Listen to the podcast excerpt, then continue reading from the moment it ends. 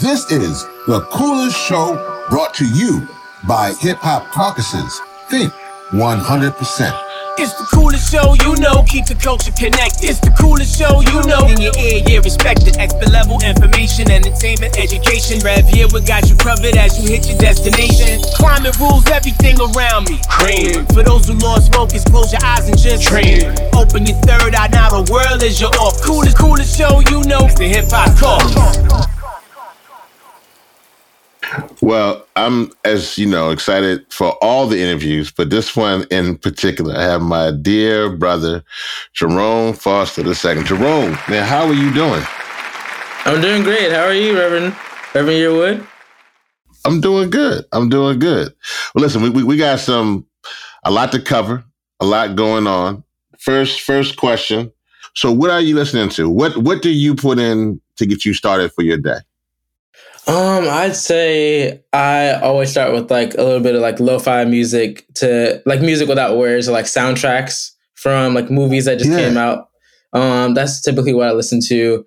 Other than that, I think um new albums like Harry, um, Harry Styles' new album, stuff like that. I just like listen to to really get me in the zone of work because I really like music that isn't just like the typical pop is like it's taking their own sound, making something new with it, and also making it also civic minded. Because I like having some verses in there. It's like, oh, okay, I know what you're talking about there. I know what you're referencing there. I like that's so I kind of like that with my music as well.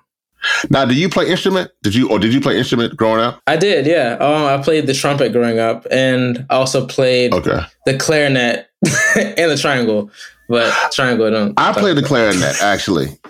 Did I you? played the. I, you know the how I did, but you know, I used to always leave my, the little reed. You know what I'm saying? I would always be like, I would be chewing on my reed. You know, I just, I was just like, I'm not sure what I was. I wasn't, but I was. Yeah, I was a clarinet. I was a clarinet and a bass guy.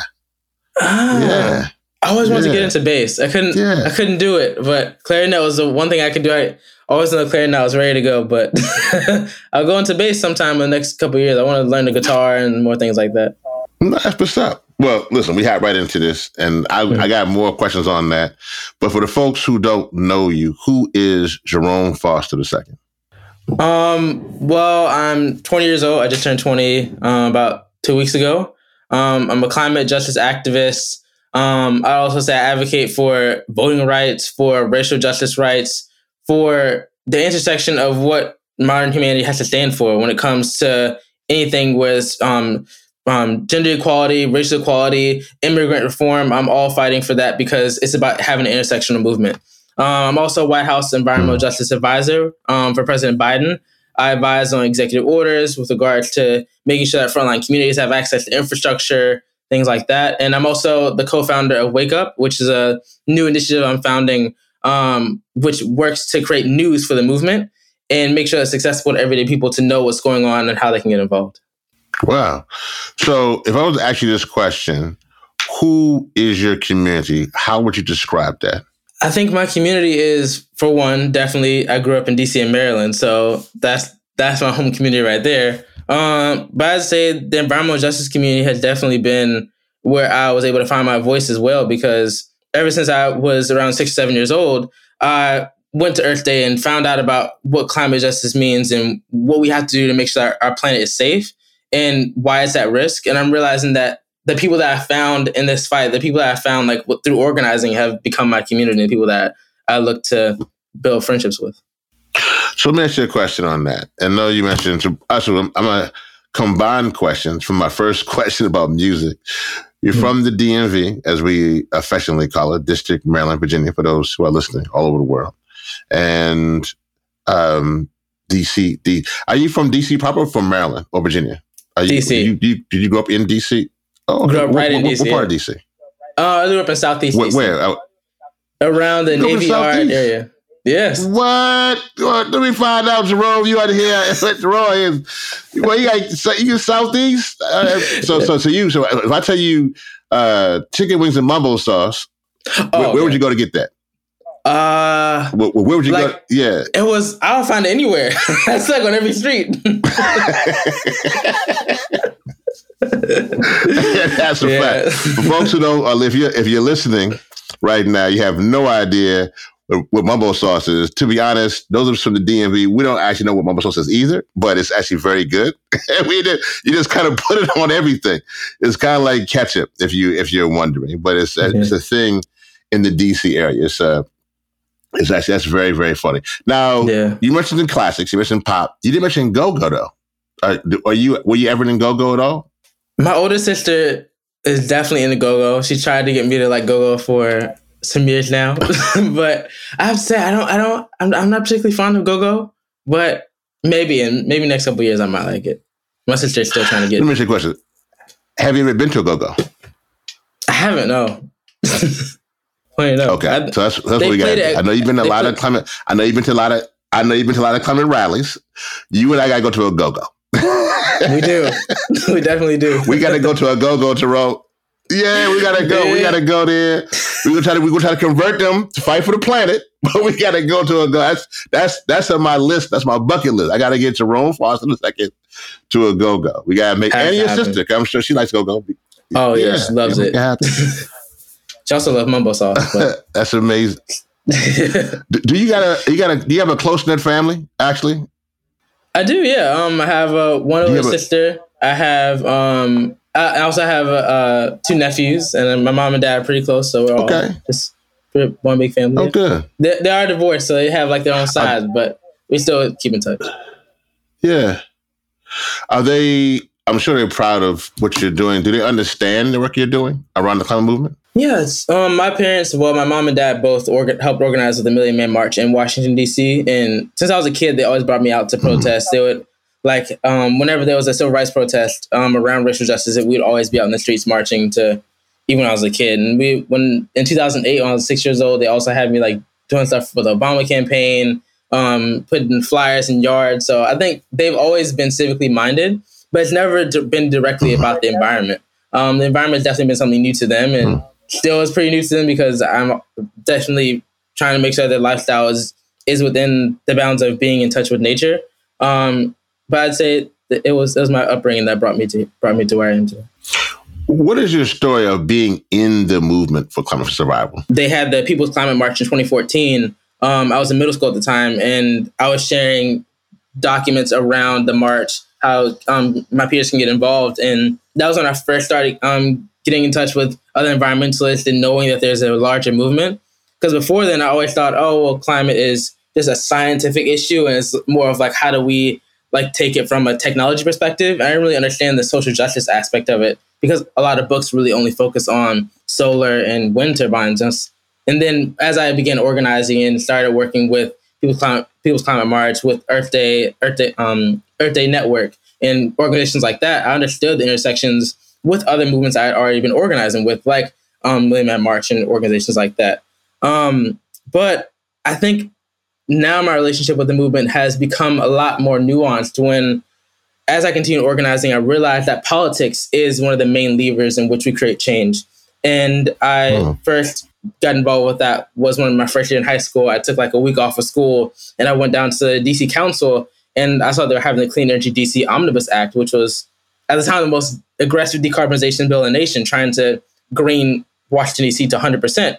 And over two days and just trying to make sure people understood the importance of the youth, youth voice um, and actually becoming successful from that. Like after that, um, after the DC Clean Energy after the Clean Energy Act came out, um, we saw that it was approved 100%. Like all of the council members had agreed with it when the estimate beforehand was that it would never be passed. And that was because of youth and because young people came out. So I, I understood that, and that kind of changed my perspective of what activism means. It's working from the inside and working in the outside and trying to figure out where we meet in the middle to create the most impactful mm. change. Because if our demands are too um, not specific enough for politicians, they just use it as talking points. But if policy isn't actually grounded, then it just becomes non achievable. So I really wanted to work. That's how I work in both angles now, from my perspective in the White House and also with one million of us trying to get young people to vote. Talk, talk, talk to us about the climate strikes you led every Friday. You know what what is that for folks who don't know? Uh, where were they? Where were you? And and why was it important?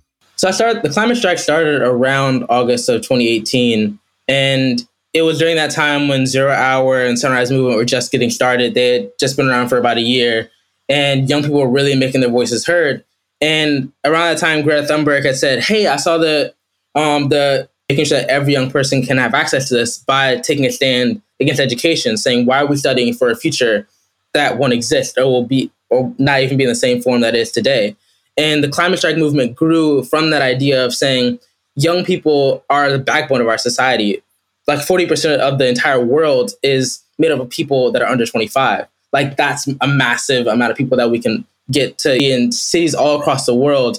Um, and it started like 10 people in the beginning in August of 2018. And then by January 20, 2019, we had about 25,000 people. Then it continued to grow into tens of thousands, hundreds of thousands to millions, where we saw that it was a cultural shift.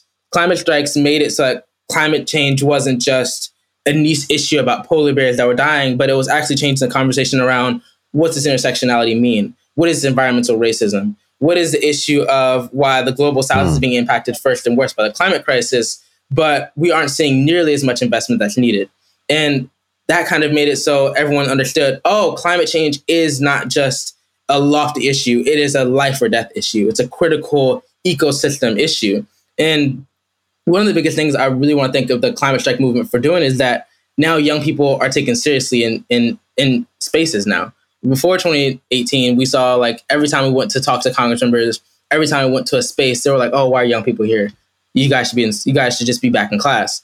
But now in 2022, we're seen as a pivotal and important voice that needs to be heard, and that's especially due to the climate strikes that held millions of people around the world. What are the challenges of the environmental movement for young people, and especially Black young people? And are the challenges unique for men? Are they unique for women? Are they unique for non-binary uh, community? And why? Especially when we talk about climate change, I would say that the communities that are women and non-binary people are quickly at the forefront of of disadvantaged communities because as we saw in the Philippines and with natural disasters, people that are of the LGBTQIA community aren't given access to shelter and aren't given access to be able to take refuge from the climate crisis. And women, especially across Africa and Southeast Asia and in South Asia, we see that they are seen in society because of the, the social structures that are in place that they have to walk farther, they have to go through more arduous experiences because of the fact that they're caring for family members and caring for their children. That is why when we talk about climate change, it's not it shouldn't be a room full of white wealthy men. It should be a room full of people that are actually being impacted right now. Because every time we go into spaces and we see diverse communities, young people, scientists, people impacted um, by the climate crisis, like indigenous women, we we have different, entirely different conversations about theories of change. We see that it's not just trying to create investment and create these economic structures to make clean tech profitable. It's about how do we make sure livelihoods are safeguarded because we don't. The whole focus of the climate justice movement it's not just about slapping a solar panel on the, on uh, on the climate crisis, but actually getting to the roots of these issues and getting to the roots of the climate crisis and saying what do we want to uproot and what do we want to place in in that in that void that we've created. So I think that's kind of why I stand on that. Yeah, no, I, I get that. Let me, let me go a little deeper on that. Then I know one of one of our we have, first of all, we have the most amazing producers here, Jerome, um, from all sectors, from Tamara, Cross, and Destiny, and and they do a phenomenal job. And the whole team at Hip Hop Caucus. But one of our producers also has in her own organization that she works with, Generation Green, um, Destiny, and one of the things that they bring out is about environmental liberation and particularly how that's centered in blackness and centered in and and the survival and the wellness of black people. How does that strike you? Are you what are your when you hear that? What are your thoughts? Are there any challenges to that? Uh, what's your feedback to that process? I think my feedback is really timely because last night I just had a call with the um, Justice 40 White House um, working group on um, um, social and economic indicators of environmental disadvantage. And the key disadvantage that we saw was the issue of race, the issue of systemic racism in America and all over the world. And when we talk about Black liberation, the fact that climate change has to be centered in Black and Indigenous knowledge, it comes from the fact that we lived in harmony with nature. We lived in harmony with natural cycles. And the only solutions we get from the climate crisis that are long lasting and, and, and well defined are those that come from our communities. And I see that as thinking from a policy standpoint, from an economic standpoint, from any standpoint, we have to make sure that we don't just start from a, a place of worrying about money, but worrying about people first. Because when we look at what's happening across America right now, we're seeing massive flooding in Miami, Louisiana, and places all across Southeast. We're seeing fires across California. We're seeing a sixth mass extinction level event that we're going through. And the only way we get out of it is by saying, what did we do in the past to stop this? We don't need to look towards an amorphous future. We don't need to create something new. We need to look back and say, humanity has lived in harmony with nature for tens of thousands of years. And for us to get back to that, we have to look back into the lessons that we used then. And that's what it means when we have to liberate ourselves from this idea of capitalism being the only way that we can live. Hmm. You know, you were, or I think you still are, the youngest member, you mentioned it, of the White House Environmental Justice Advisory Council. Uh, one, folks who don't know, what does that role entail? And what what have you learned? And where are you now in that in that process? Yeah, so the White House Environmental um, Justice Advisory Council, we, we call it WEJAC for short, um, really has three main roles in that. One, we help to draft executive orders around environmental justice because right now the Biden administration, without the WEJAC, is really only centered around just making sure that we have infrastructure investment and making sure that we um, have solar panels built, but it doesn't look at legacy issues and legacy pollution and the cumulative impacts of that exposure to greenhouse gas emissions. And through this advisory council, our role is to say is to clearly define what environmental justice means and clearly define the timeline that it has to happen within and clearly define what President Biden has to do and what his administration must do to make sure that we have a safe future. Um, what we've done so far as a White House counsel is that we um, fleshed out and spearheaded the idea of the Justice 40 initiative, where 40% of all federal investments must go to investment benefits must go to frontline communities and disadvantaged communities. And that priority, that right now in its current form doesn't include race, doesn't include gender, doesn't include issues around um, being at the front lines or legacy pollutions it really only looks at health and asthma and lung cancer, which are important indicators, but it's not intersectional in many other ways. So right now, we just got um, uh, we sent a letter to Congress about last week um, with our recommendations for them to on what they should do, and we said that we should pass the Climate Change Education Act.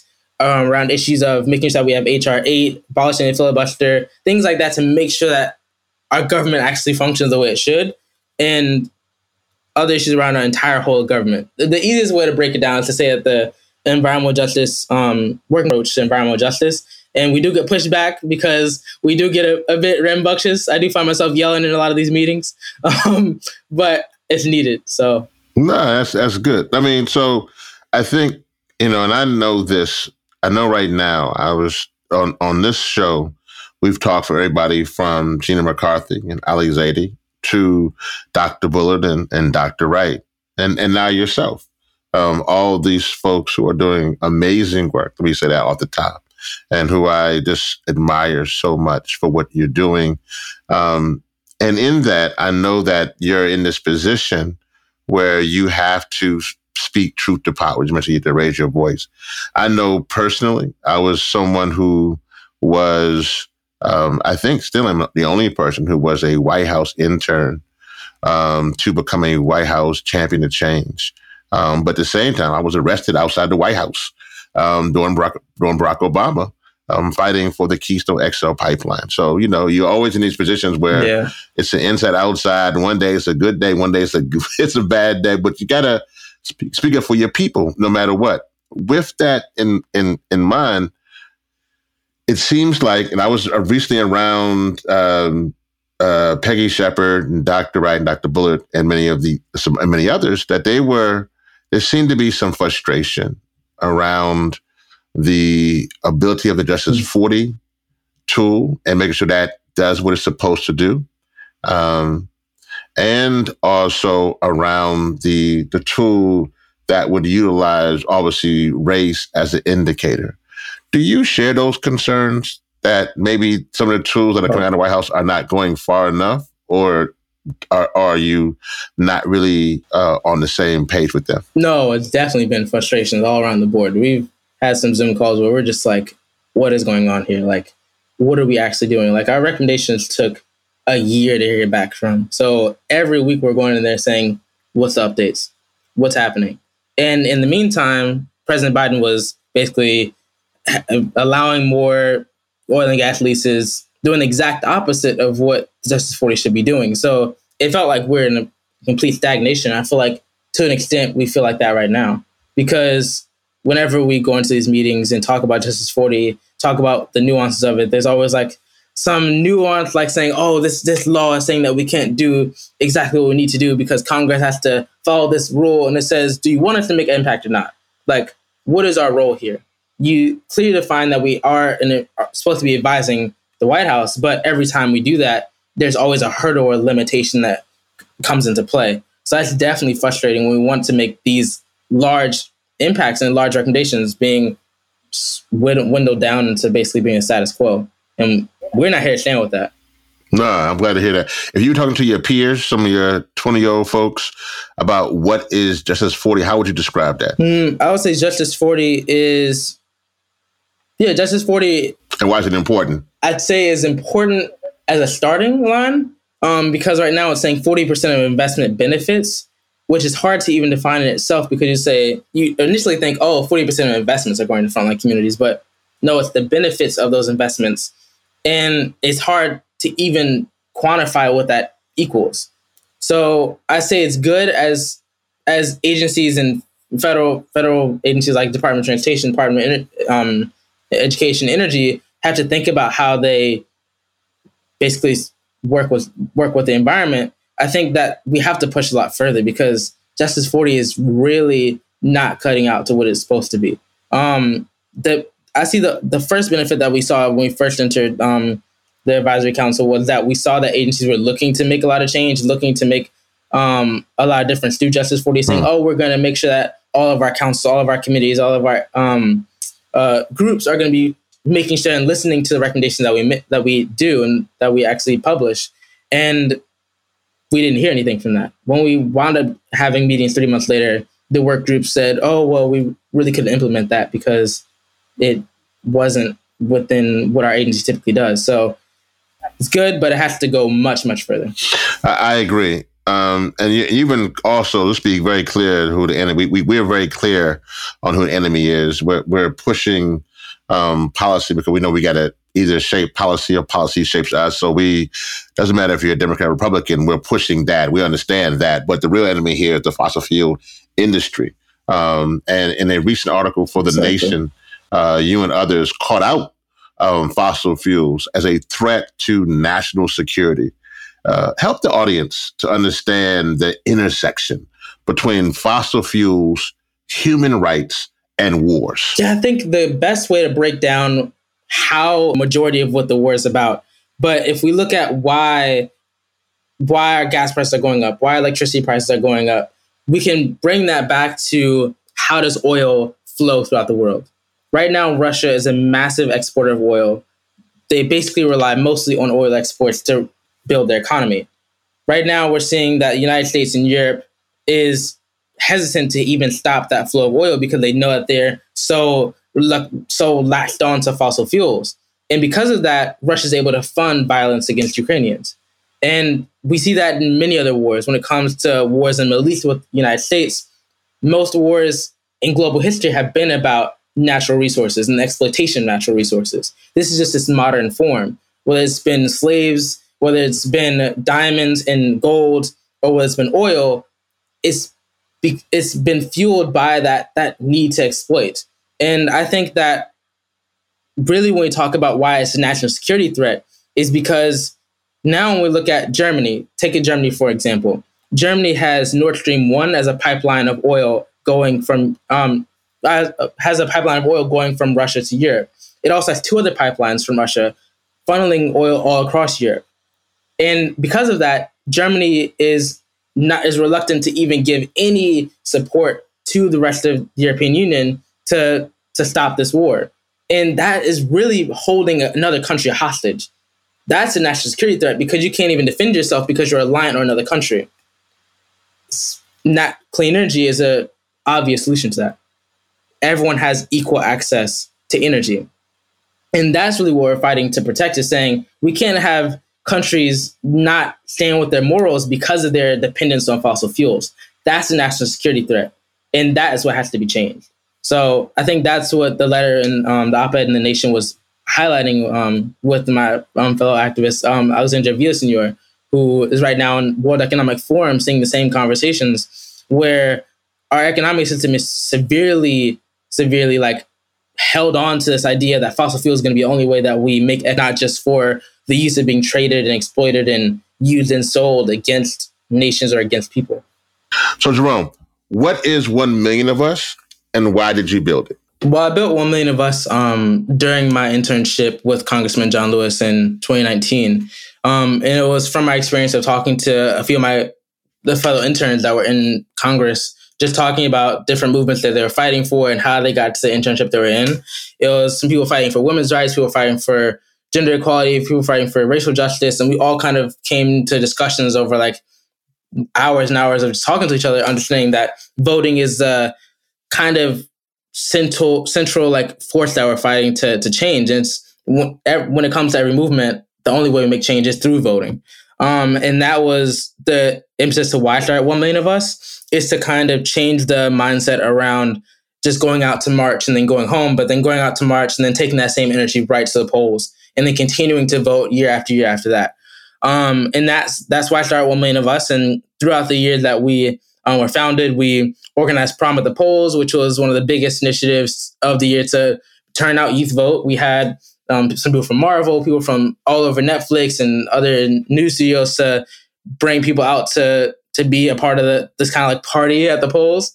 Um, and from that energy, we got a lot of young people to turn out to vote. So that's the idea of one million of us, and it's kind of morphed into the idea of Wake Up. It's a rebrand um, into a new organization that I'm founding over the next few months.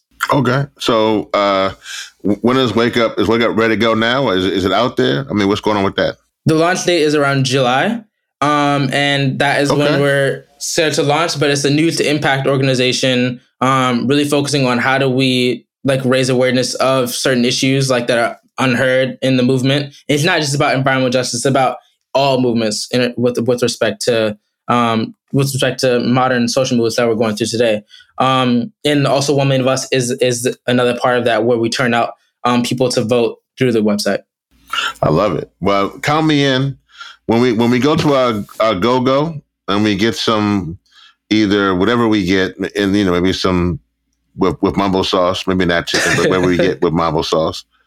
We got we got to do a, a wake up ad, right? We just got to do something really cool with that. So count, count me happen. in, count me in for that. It has to happen without a doubt. You know, Jerome, how does it feel actually being sometimes the youngest person in all these spaces? Or what have you learned so. from that? Yeah, um, being a young person, a lot of spaces for most of my like time within the, these movements has been kind of enlightening to see how adults understand youth and our intelligence because oftentimes you're seen as just a token or seen as just like a person who's going to be there just for a tick box and then you realize no i'm not just going to be a token i'm not just going to be a person that you put here to to say oh yeah look at this young person we have really what I've realized is that when you shake things up as a young person, adults realize, oh, it's not just having young person here, it's about understanding the mindsets they come from. Young people have a different outlook on life, especially Generation Z, because we grew up in 2008 financial crisis. We grew up in now COVID 19. But at the time, we had so many other issues around Trump and political, like this, this like um, instability, understanding that what has to happen is thinking about longevity of solutions, thinking about how do we make sure our future is safe. Because if we just put a band-aid on the climate crisis, when I become 40 and 50 and become these the adults in these spaces, then we have the same crisis over and over again. And that's what Generation Z and young people have is a different mindset around solutions. And that's the biggest thing I've learned. I think another thing that I've learned is that when we talk to older generations, we understand there's a, uh, energy and history of, of, of understanding that environmental justice isn't new. It's it's a movement that's been happening since the 70s and e- even further before that with Native American people and indigenous people who've been fighting for this issue as well. We realize that young people also understand that we have to have a seven generation mindset. Young people are thinking seven generations into the future, thinking we have to make sure that our environment is not just sustainable for our children, but our children's children. And older older people just think, oh well, I might not be around for that. So why would I even think that long in that long long term mindset? Uh, well, before I ask my next question, I, um, you know, I'm around a lot of everybody in the moon, but particularly young people, young black people in the moon, young black and brown and indigenous people in the movement. Um, let me ask you this question. There's a lot going on right now, right? It's a lot going on in regards to climate, always what you're doing in regards to policy, um, a lot going on in regards to racial justice, economic justice. It's a lot going on in regards to shootings that are horrific from grocery stores to churches to elementary schools. First and foremost, how are you doing? Are, are, are, you doing okay right now? I mean, I mean, how are you feeling right now? Um, I feel like for me, I'm really doing. I say all right. Um, internally, I've been doing a lot of meditating, doing a lot of things to make sure that I'm not feeling that grief that I always feel when horrific events like this happen. I try to make sure that I stay grounded in the idea that we have to just keep pushing forward and that we're in this fight for our entire lifetime. So it has to just be us keeping our head in the ground, keeping going, going forward and working harder than we ever were. But I think it's been lonely at times. I'd say throughout the pandemic, it's been a lot of organizing through my room, organizing and just not seeing outside for like a month, and then going outside and everyone be like, "What's going on? What, why has nothing changed? Why are people not organizing the way they used to? Why are people not really focusing on social movements anymore? Why? What's what's really going on?" We're realizing people are burnt out. People are tired of not seeing any change, and it it's come to a point where we're realizing that it's not just going to come from young people who are always going to be this moral compass. It has to be from people, adults that are willing to stand with us as well. Um, and I'd say in the future, in this these next two three years, is going to be a really big pivotal year for the United States in particular because if we don't use this energy that we have right now, use this opportunity to actually create something long lasting that changes the system of government as a whole, then we're going to see decades where the United States is going to continue to go on this downturn it's it's we have this short window of making a lot of change, and we have this short window to actually do something that's right. And if we don't use it, we're, uh, we're going to see a lot more worse, even worse, horrific things happen. What what is what is life? A lot of people who listen to this may not know what is life like for a young person in the mainstream climate activism. Mm, I say life is, is good, a lot less bad? exciting. but I think it's like, exhilarating at times. um, like for what, what does that mean? I mean, when you said it, yeah. Um, yeah, I say during some months, like November and April or September, like when there's big eh, um, events around climate, that's pretty exciting, pretty like energizing to think that oh, this might be the time in which we actually do this. But I say most of the time it's just Zoom calls like this. Is most of the time just um, meeting with people around logistics, organizing behind the scenes of what a process should look like, things like that. Yeah, I say it's pretty pretty good work, but I'll say it's a lot of a lot less exciting than people would think. I can listen. I know I'm there with. You. I'm also there with you too. Sometimes I'm the only I'm the only brother in the room. Sometimes where I'm at, I, I, but I'm a little older.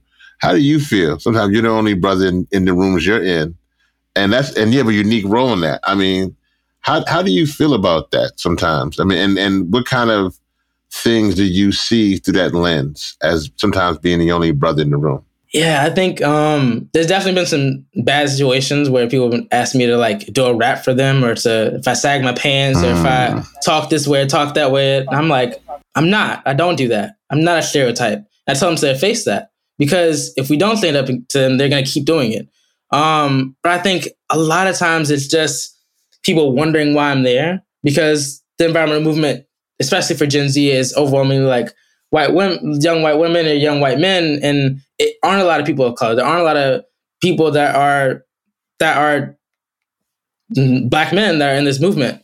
And I think a lot of times it's because of the fact that we aren't seen as as anything other than rappers or basketball players or sports people. And it's oftentimes trying to break that mold actively for people to understand that we're that we're not just that. And that we are a multifaceted, we are multi just we're full humans. We aren't just that idea of what a black man is supposed to be.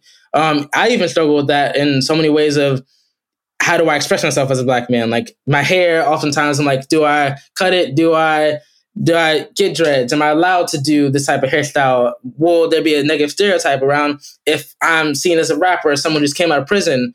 And people around me say, if you do that and be a person who's in the White House, a young person, and you tell people that you're setting the example properly, then you now become what people look up to. And I think I feel like I have a big weight on my shoulders, knowing that Gen Z is trying, and especially black men who are young, trying to break out of the idea of so many limited things we can do and how we can express ourselves. Because I know as I was younger, I always expressed my parents, I was like, I'm only allowed to be either like lustful as a black man or to be angry as a black man in the mainstream movement because that's mostly people expect you to be. Mm. And I want to be something that people understand is that like I am capable of more things than that. And I think it's always been an uphill fight, and it's still something I grapple with today. No, I understand that. But then how do you deal with fighting off imposter syndrome? I mean, how does that impact you then? Because on the flip side of once of that, you then have to then conform. And so how do you and that's not healthy either, right? So how do you deal yeah. with that component? Like how do you balance that? Mm, I I try to balance imposter syndrome by just not really being bothered with the idea that someone else should be here because I know that I worked so hard to get where I am now. Like I sacrificed so many things when I was younger. I was basically a book nerd. Like I spent around 24 seven just in academics and in justice. Like I had literally zero friends for say like most of my life until like just now. So I, I don't typically try to think about that. I try to say, I'm here and I'm and I'm gonna do what I can to be here. Imposter syndrome is a distraction to make you feel like you're not worthy of what you did when you know you put in the hours, you know you put in the effort to to be where you are. Um, but I do feel that sometimes when I'm in White House meetings and I'm seeing them, I'm like 19 years old and there's like the people with PhDs in the room. And it's like, do I have the expertise? And when I dig deep, I realize that I have had around six years of experience. Being this young, yeah, I still do have that that knowledge base that people don't expect. And yeah, I think that's kind of where I think some syndrome has to land. Just push it aside and keep going. Well, give us your story then. What's the story or the vision of the future you're fighting for? Help us to see what you see. I think that's really important. Um, because as activists, as change makers, we are often trying to change the system from being something. We don't realize what the system should be in the future. What do we want that system to look like? Um, especially when it comes to not just on a local level, but the global level. As a whole, we have to think about our relationship, not just with nature, but with equity and around how do we have access to these things. Like when we think about why so many communities in the global south and south south south america and africa and southeast asia we see that there's no reason why they should not have the same access to things that people in the united states have as well. It's only because of the fact that we see international aid as a handout and we don't see it as a critical rehabilitation for the decades and hundreds of years that were perpetuated against them be- because if we had left them alone and hadn't had colonization if we hadn't had these massive in violent systems of oppression, then we wouldn't be where we are today. We wouldn't have this massive inequity. And I think right now, we, what I, my vision for the world is is that we have to actively restore what has been broken. And in the future, we have to make sure that we have boundaries and international boundaries that are not that are enforceable to make sure that we don't have and we don't return to this idea that nationalism is the first priority and every other nation doesn't matter. And that these invisible lines that were drawn by humans matter more than anything or anyone's life. In the next couple decades, billions of people will be impacted by the climate crisis, and that will cause migrant issues around the world. Unless we start and have a, a world that's first focused on empathy and focused on the fact that someone who's born in Pakistan, who happens to be born in Pakistan, is no different from a person who happens to be born in New York City or Louisiana or Germany. It doesn't matter. It matters about how we see other people. And that's how we as humans have to function. And I think on the more neighborhood level and on the more state or local level, I think that as we put infrastructure development. So how how do we prioritize the way that we build our cities and build our rural communities? We have to make sure that we don't allow um, these corporations to become governments. Because right now we're seeing Facebook or Meta or Elon Musk and his adventures becoming, in a way, another form of government, another form of being able to create small pockets of communities that are only loyal to that one company.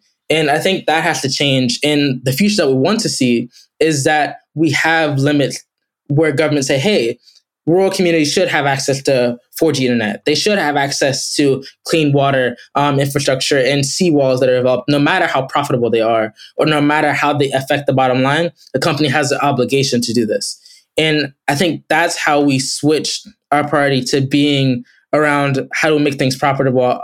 How do we make sure that the top 1% of the world has even more access to wealth, but actually making sure that 99% of people actually have a good life and aren't just serving the 1% in endless means. And the last point I want to touch on is the fact that when it comes to the uses of materials, if we change the future to look like a circle in the way of supply chains, then that would be a much more streamlined way in which we operate as a society. If every time we buy a plastic bottle or every time we buy a new phone, we realize that this is a part of us and that every shirt that we buy is now a part of us and that wherever it goes around the world, it follows us and the company that they bought it from, then our mindset would change. A new shirt isn't just a piece of cloth that we can throw away. It's always going to be there. And we, it's always tied to us. And that's how we have to think about how we use resources and how we interact with the planet that we're on because we have to be more efficient in the ways that we use resources. Amazing. Jerome, how can people support you, follow you, and contact you? Um, you can contact me on social media. My at is Jerome Foster, the second two eyes, Jerome Foster II. Um, or you can just um, follow Wake Up. It's at Wake um, Wake Up. We're launching in July, and we're looking people to spread the word around how they can get involved in movement. So be sure to follow there. No, we gotta go to our go go to do our promo. there you go. We'll wake up, man. I'm so glad to have you, my brother. And he is our guest today. He is Jerome Foster II, and I am Rev your host of the Coolest Show. Thank you, my brother. Appreciate you. Like what you heard on this episode? Make sure you subscribe to the podcast. Follow us at Think 100 Climate and at Hip Hop Caucus on Instagram, Twitter, and Facebook. Visit thecoolestshow.com where you can take action for climate justice right now. You can also learn more about this podcast and donate to Think 100%, which is a non-profit project. Thank you for listening and all power to the people. It's the coolest show you know. It's the coolest show you know.